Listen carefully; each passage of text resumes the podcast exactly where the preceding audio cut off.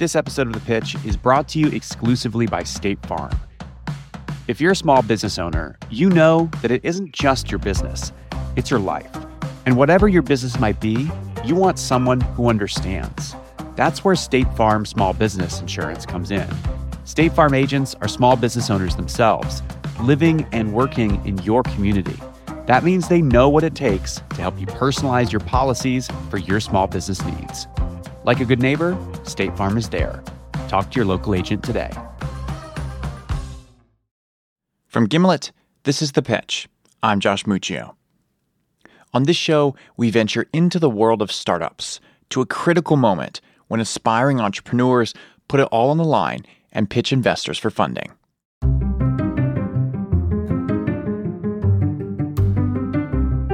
This week, we do virtual reality on planes as passenger in flight entertainment. You guys are building your own proprietary headset? So we've built our own uh, proprietary headsets. What's your, do you have patents on this? We don't have patents. We have, uh, so we have, we're. That's a problem. You know that, right?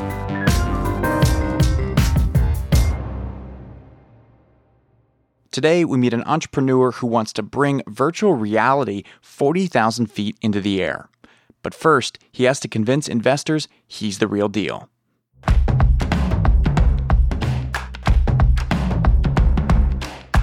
I'm Phil Nadel with Barbara Corcoran Venture Partners. Phil's investment firm is one of the largest syndicates on AngelList. If for some reason the members don't bite, then the thing falls apart. Phil is a straight shooter looking for companies without a lot of question marks. This is Jillian Manus. My fund is Structure Capital. Jillian is something of a legend in the world of venture capital. In her early 20s, she survived domestic abuse that left her living in shelters in New York City. She was able to pick herself up, start several companies, and is now a multimillionaire. You can have the most incredible product, but if you don't know how to talk about it, you're going to have a problem accelerating it. Jillian tends to take center stage and really drive the conversation. My name's Jake Chapman with Gelt Venture Capital. Jake's investment firm has over a billion dollars in assets under management. They're going to shut you down on that name. It's definitely trademark infringement. As a former attorney, Jake brings a lawyerly mindset into a pitch. If a founder can hold up under cross examination, he might just invest. Hey, I'm Howie Diamond. That's Howie, who founded the VC firm Ranch Ventures there needs to be a moral and ethical kind of code that's that's aligned. Howie is looking for altruistic companies. He'll only go in on a startup that's making the world a better place. I'm Sheel, a partner at 500 Startups. Lastly, we have Sheel Mohnot. He broke into the big leagues of venture capital when he sold his company, Fee Fighters, to Groupon. This isn't going to work. You should do something else. Seriously. You can always count on Sheel to say exactly what he's thinking. And he appreciates the same candor in an entrepreneur. All right, here we go. It's the 14th of Hey, David. Nice to meet you. Nice to meet you. Today's founder, David Dicko, walks into the studio. With five investors seated in front of him, it could be easy to feel intimidated. But David isn't. He has a swagger about him that conveys, This ain't my first rodeo. So, pleasure to meet you. Uh, I'm David, co founder of Skylights, and we do virtual reality on planes as passenger in flight entertainment. So, I was an airline executive working for Air France for the past seven years. And then on top of that, I was an airline pilot for 11. Uh, and I love that job. I'm passionate about it. But I left it because of how big this opportunity is of finally addressing the dread and boredom of long haul flights from passengers' point of view. With almost 20 years in the airline industry, David has experienced his share of long haul flights. You know, the kind where the only thing you can do to pass the time is watch the latest big budget superhero movie on a tiny screen built into the seat in front of you. I know firsthand that airlines hate the embedded seatback screens even more than passengers.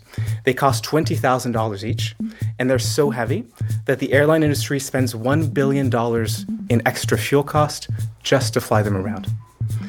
Now, VR headsets enable passengers to escape and enjoy immersive 2D, 3D, and cinematic virtual reality content on a cinema wide angle screen. It's first class entertainment, but available to everyone. Imagine slipping on a pair of virtual reality goggles and escaping into a wide angle 3D movie during your next flight. That's the future David is pitching. We're raising $1.8 million. Um, the idea is to move from the 100 flights that we've done so far to 100 flights a day. Okay, here's the thing. If you're an investor, you've heard this pitch before. VR is not a new idea. The road to riches is littered with the corpses of thousands of VR companies whose founders were sure they had struck gold. And a lot of venture capitalists have been burned along the way. But they keep on coming back for one reason. Uh, very, very clearly, virtual reality is looking for its killer use case. It's found one in the gaming and is still looking for any other killer use case out there. VR is going to hit, and it's going to be huge. Just no one knows when or how. It's like the early days of the internet, when everyone was scrambling to harness this amazing new technology. A lot of companies failed, but some people got very, very rich. And no investor wants to be the one who passes on the next Google. It's this tension that you can feel in the room. Here's Howie. What kind of research have you done on like have you proven assumptions and suppositions based on like do airline passengers actually want this? Like is it too early? Do they understand VR? Yeah, I don't think it's the kind of thing that you're going to ask people when they say they want No, it. but I'm saying I'm working backwards from this. Are Yeah. you building something that people want? The general public killer use case that we found, which is entertainment on board, is extremely strong. We have one passenger out of two, and it's, so when it's given out for free in business, we have about 50% uptake of four hours on average. Uh, The, the question I have is like, how many people want it because they've never been in VR before versus like, th- like long term, right? Right. So, I mean, I would when- do when just we- because they're interested in. Well, okay. So I mean, obviously, we don't have the depth of of of operations to be able to Yeah. look at repeat customers. Sure. So the way that we can proxy that is simply by asking those passengers, and that's what we've done. The basic questions that we ask is. Are you satisfied? Are you really satisfied? Um, do, would you do you prefer this to uh, to seat back screens? Um, and we have about seventy five percent of people who say yes, and of the same same amount who prefer that to seat back screens. Right out of the gate, investors are pushing on David to give them hard numbers to prove that they should take him seriously. And David is saying it's too soon to be sure, but so far, results have been strong. Tell me about the the airlines that have done it so far. How have the pilots gone? Very well. Um, so we've done it with four airlines: Air France, KLM, uh, Onur Air, and XL Airways. The uh, headsets were brought on board in trolleys.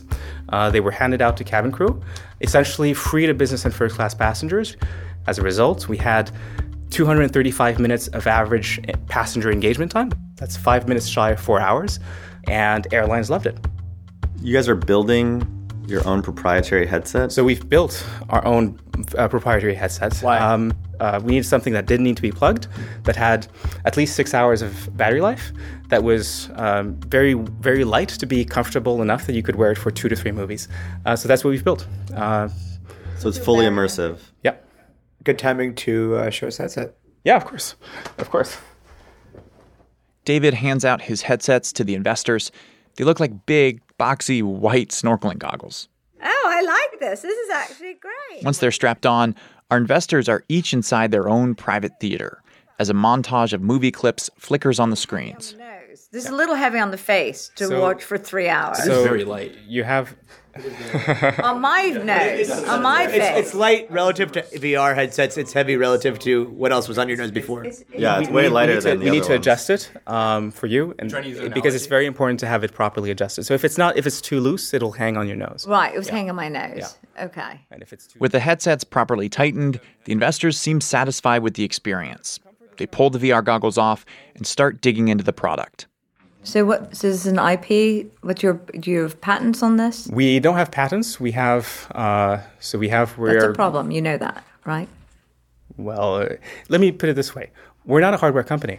The heart of the technology is not patentable. We basically commit to the airlines to use whatever hardware works. I'm in the business of making sure that passengers love the virtual reality experience. So, and what was the content? You produce the content yourself? No, we're not producing the content, so we're, we're, we're, we're licensing the content. And there's two types of content that we're using.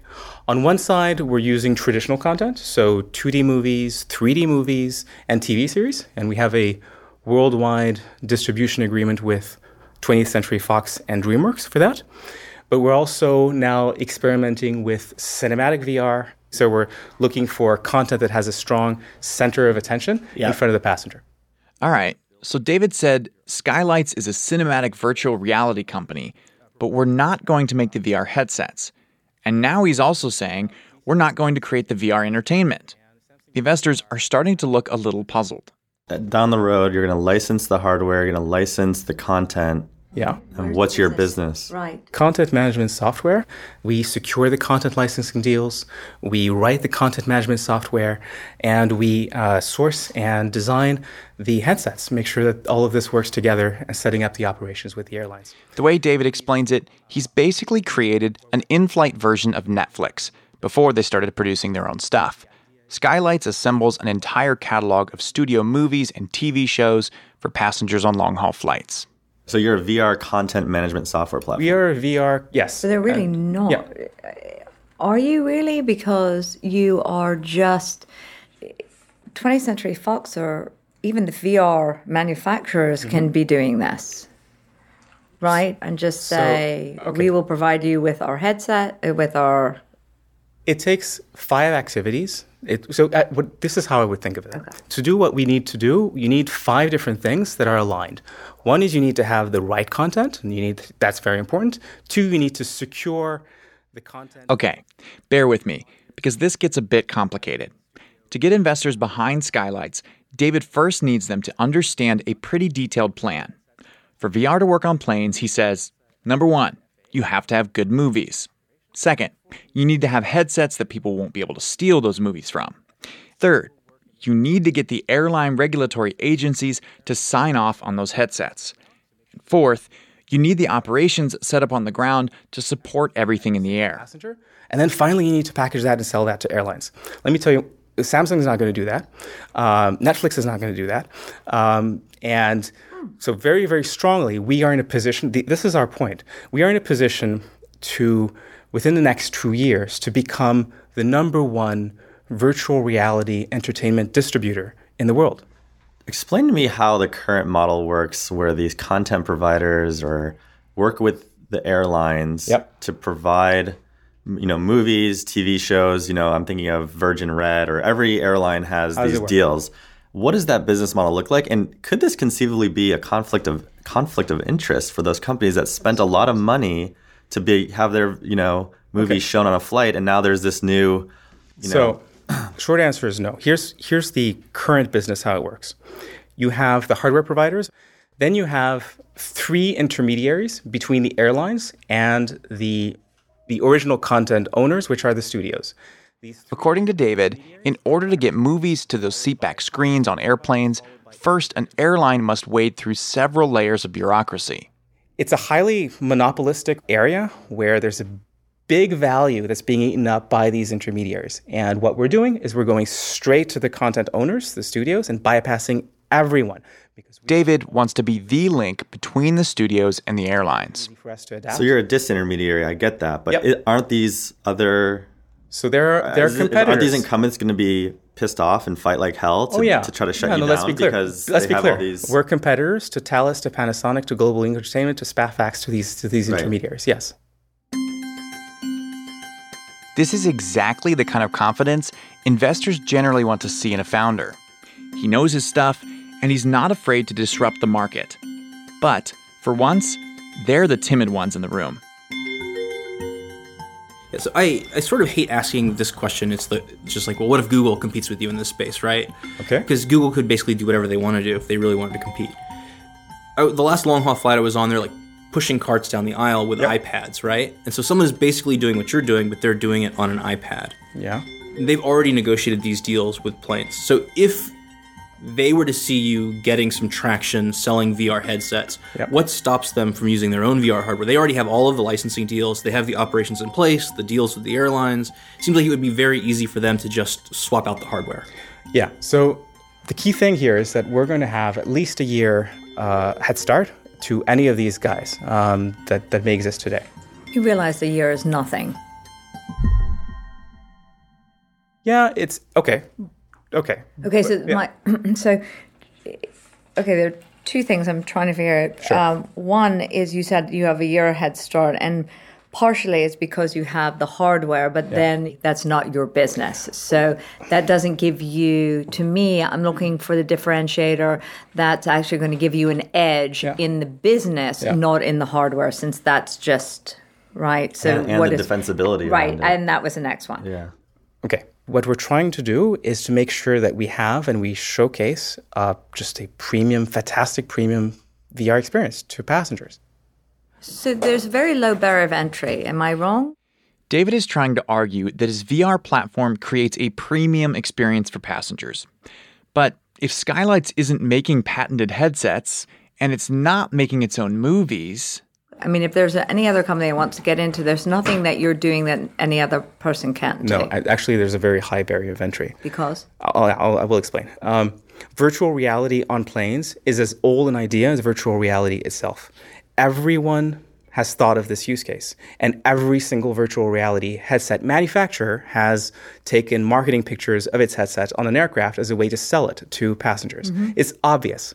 But what makes it still not done today is because it's really, really hard to do to be able to have and to get access to early window content from the studios, you need to prove to them that the content that's on your devices will never ever end up on the internet.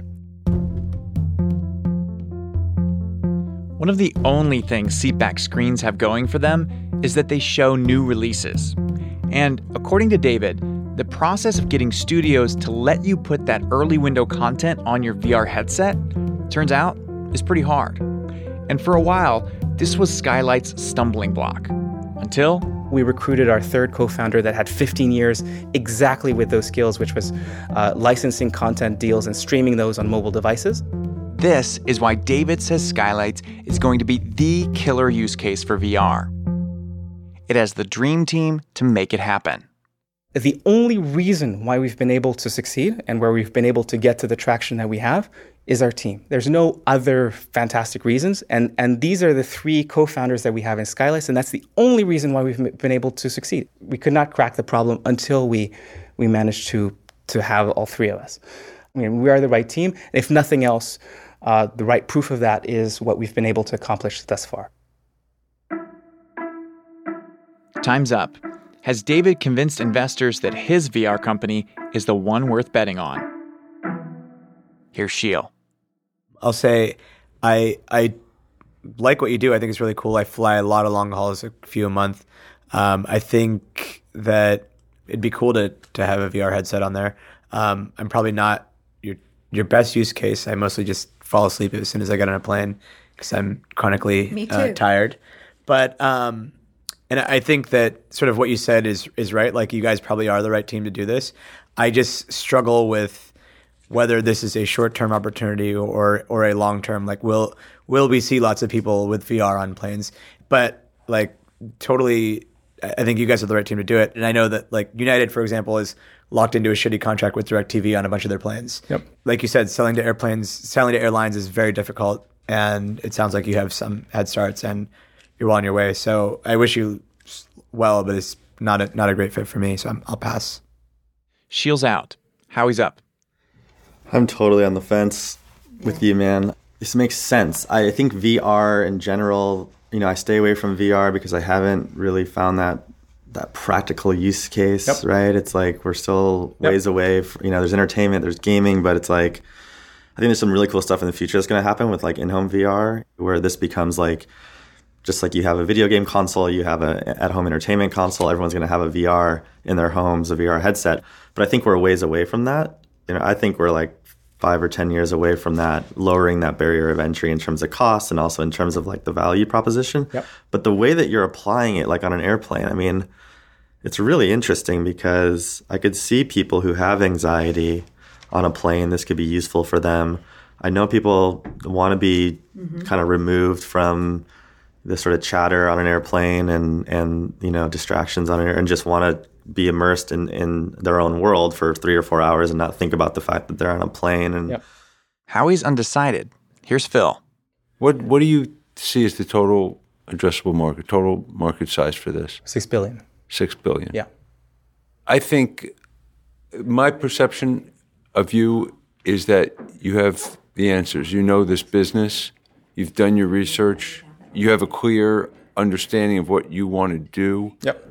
Have bootstrapped it to, to, to get, you have your own hardware because you needed to. Yep. Kudos to you. I'm going to keep it simple. I'm in. Okay. I want to be in. I like this deal. How much? I- it's a- How it's much a- are you in for? How much you rate? How much you have left on the deal? 500. You in for 500? No, two fifty. You're in for 250? Yeah. Okay. Um, I would like to just mention one thing that's, I think, very important that we haven't touched upon at all during this discussion. Wow. Phil just put in $250,000 to Skylights. But David moved straight to making a last ditch effort to get the other investors on board. We are in this area where we have the ability to distribute the first VR experience or VR headset experience to millions of people um, who don't live in Silicon Valley or who aren't core, hardcore gamers. And they're spending a lot of time in our environment and they're discovering what virtual reality is about through us. I think there's an extraordinary marketing and leapfrog potential of being a huge VR experience distributor to people with our own brand, which is what we're doing. Trains, we've done pilots in trains. We had the first pilot a couple we, a couple weeks ago in, in, in France. Long distance buses, cruise ships. Um, Self-driving cars. when we when when we get there that's that to me is the leap to the consumer place either you think that virtual reality is going to have a hard time penetrating the general public and in that case that's an extraordinary opportunity for us or you think that virtual reality is going to submerge the market and then in five years everyone's going to have a virtual reality headset i don't think so by the way um, you know I don't think so either, to be clear. I'm so on the fence with this. Me too. Guys, make a decision. Come on. th- there- there's a lot. Get off of- the fence, Howard. I'd like this. There's a lot of moving parts, though. Damn Stop, you, Sheel. stop damn talking. you. Give me, give me two words. I have no, no idea. I really like what you've built. It's it's a little too early for me. I'm I'm gonna pass. So after all that, Howie passes. Jake's next. I don't know which way I'm gonna go, uh, but I'll start talking, and maybe I'll figure it out by the time I'm done talking. um, so first of all, I want to say that I thought your your presentation was excellent. I think you know the business exceptionally well, and you answered all of our questions really, really well. I'm, I'm impressed. So thank you for that. Um, it helps, I guess, make this a harder decision, or maybe it would have been. Um, Now you're just stalling, dude. Come on. yeah. here, here are my problems. My so first, I'm not sure that what you're solving in the plane is a real problem. Um, I think current C- for the consumer, and I think that ultimately the consumer matters the most for this business. I think the the screens on the back of the planes gets them 80% of the way there and this might be a little bit better but i don't know if it's enough to like really drive change so that's my gut reaction um, and then if VR becomes huge, people might have their own headsets. I don't I don't know what that world looks like, but I just I don't know if this is really solving a problem. And then my other hesitation here is just that there are these, these other people who are handing out iPads on the plane who already have the stuff in place, and they could do the business too if it took off. It's a minor concern. It's close. It's a hard decision for me, but I think I'm going to pass. Okay. Okay. Jillian. I'm going to pass. Okay. Okay. All right. All right, so with no explanation at all, Jillian is out. Thanks a lot, David. Thanks. Thanks, David. Well, you got Shield, 250 out Did you of pass? This. Yeah. You pass. Right? And That was can the I first just say one. one thing? Yes. One, an hour one ago. small thing. When someone says, when a VC, venture capitalist of this esteem says to you, I'm going to put 250 behind you, the f- first thing that you should be saying is, thank you so much. And I didn't hear that. And I would have liked to have heard that. Okay. Okay. So go for it. Thanks a lot, and I look forward to continuing our conversations. Great. Thanks. Likewise. Yep. Thank you. And I know we're all going to hate ourselves, and he's going to do fantastic, and we're going to sit here killing ourselves. But great presentation. Thank you. I know you're yeah, going to succeed. I'll say like I started out thinking like I'm gonna hate this. Yes. I didn't hate it as much as I thought I would. No, in fact, I. no. Sheila, you're so magnanimous. Wow. Wow. Effusive, aren't No, you? I, I saw you at YC and I totally zoned out. David's expertise convinced one investor to trust him with 250K. But did he have enough to make it through the grueling due diligence process? Find out after the break. This episode of The Pitch is brought to you exclusively by State Farm. We talk to a lot of entrepreneurs on the show, and one thread that connects them all they're not just pitching their business, they're pitching themselves. Because small business owners know that their business is more than just a company, it's their whole life. And State Farm gets that. State Farm agents are small business owners too, and they know what it takes. They can help you choose personalized policies that fit your budget. That's the personal touch. That's small business insurance from State Farm. Like a good neighbor, State Farm is there. Talk to your local agent today. This episode of The Pitch is brought to you exclusively by State Farm. Small business owners know that it's not just business, it's personal. Your business is your life, and State Farm gets that. State Farm agents are small business owners too, so they know what it takes. They can help you create a personalized insurance plan that fits your small business needs and budget. And they live and work in your community. So you're not just getting an insurance plan, you're getting that personal touch. Like a good neighbor, State Farm is there. Talk to your local agent today.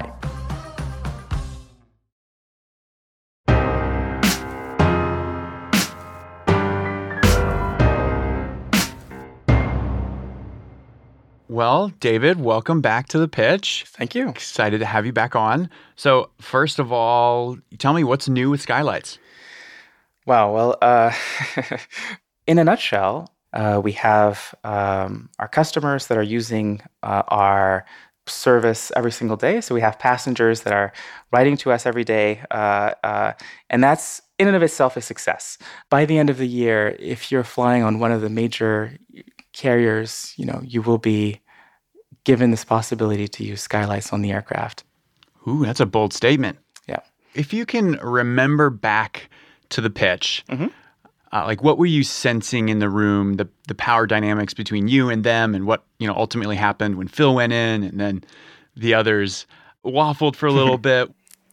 so I remember that you know this this there's this this I wouldn't call it a contentious Q and A, but I you know very clearly uh, trying to uh, show that um, despite the the difficulty of the business, that we had um, you know the different parts and pieces. And, and so I was really on the defensive during that first part. And then, of course, uh, Phil came in and uh, the questions kind of changed slightly. Phil's approach started to be well, okay, um, this is interesting. Uh, the use case uh, is an interesting one. Um, you have an interesting team.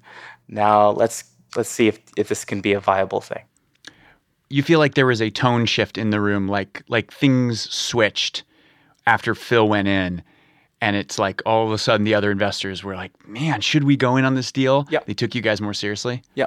So suddenly, you know, the, the question becomes, well, you know, um, are we missing out on something here? Uh, and I'm on the fence. I'm not totally convinced. You know, what should what should I do? Um, and that was that was that was interesting to watch.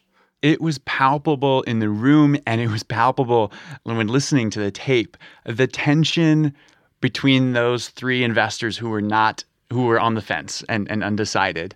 Um, we, we, I, i've seen a lot of these pitches right with these particular investors in the room and i've never seen them so indecisive. They're always decisive quick to make a decision and very sure either one way or One way or another in or out. Okay. Okay. uh, I mean, even Jake saying, you know, I'm not really sure, but I'm just going to start talking and see what happens. Yes, yes. Uh, that- he's never said that before. Why? Why did that happen to your pitch? I, I I was discussing this with my co-founder yesterday, and I was telling him, um, you know, y- y- you and I went into this business, into this venture that's that's really complicated. it's very complex. With every single investor that we were, um, you know, involved with, um, we've had to fight this hesitation throughout uh, the entire process. Well, and it felt like, you know, you like you had good arguments, you came back, but ultimately what you had to fall back on was trust me, we know what we're doing. Yes. That's a big That's a big ask. Yeah.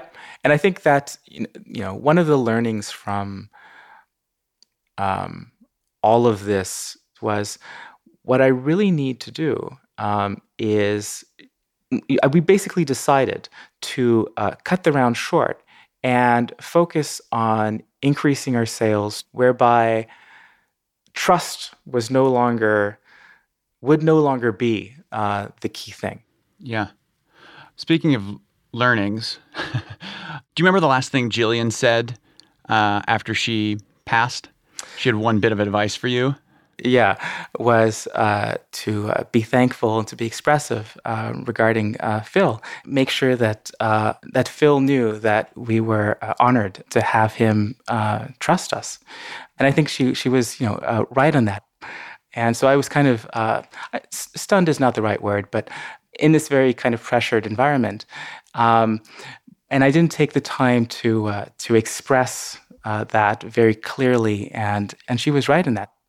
All right. So let's talk about what happened after the pitch yep. with Phil. So he committed to invest 250K. You guys walked out of the room. And what happened?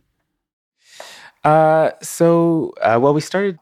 We started to engage with Phil uh, by email. So this is where it started to sink in a little bit that this was not the usual way of proceeding that I was expecting um, because what I really was expecting was to uh, have a second meeting, and that's not what was happening. It was it was uh, straight to the due diligence package.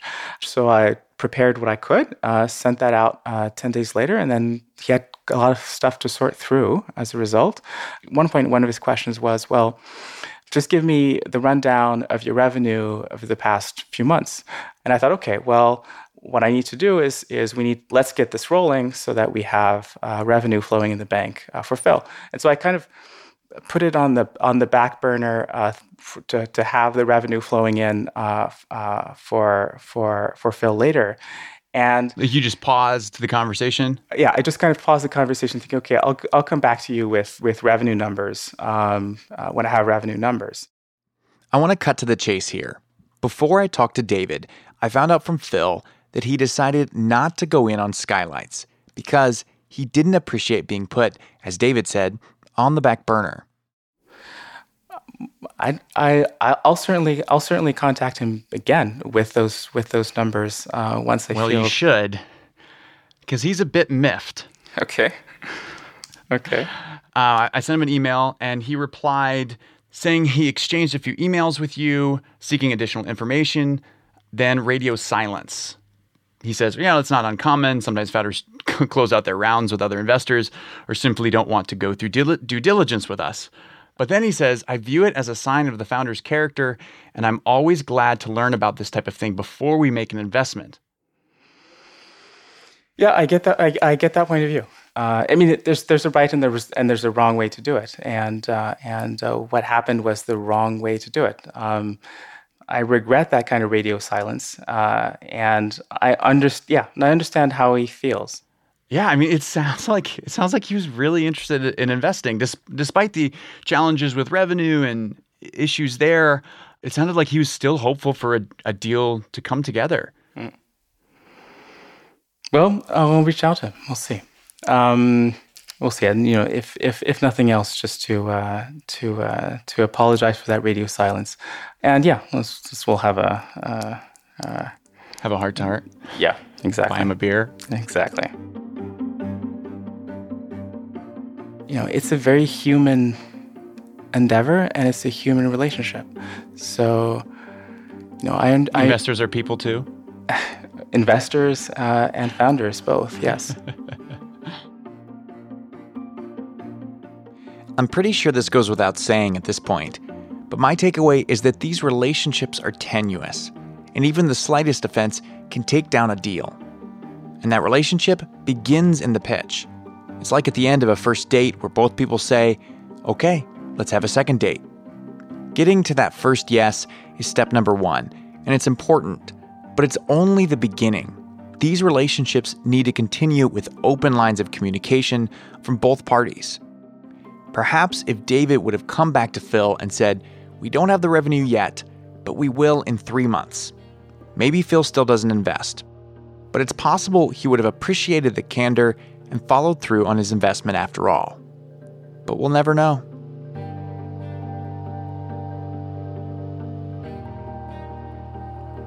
Let us know what you think. You can find us on Twitter and Facebook at The Pitch Show, or send us an email at thepitch at gimletmedia.com. And if the next time you're on a long haul flight, they start handing out Skylights VR, let us know.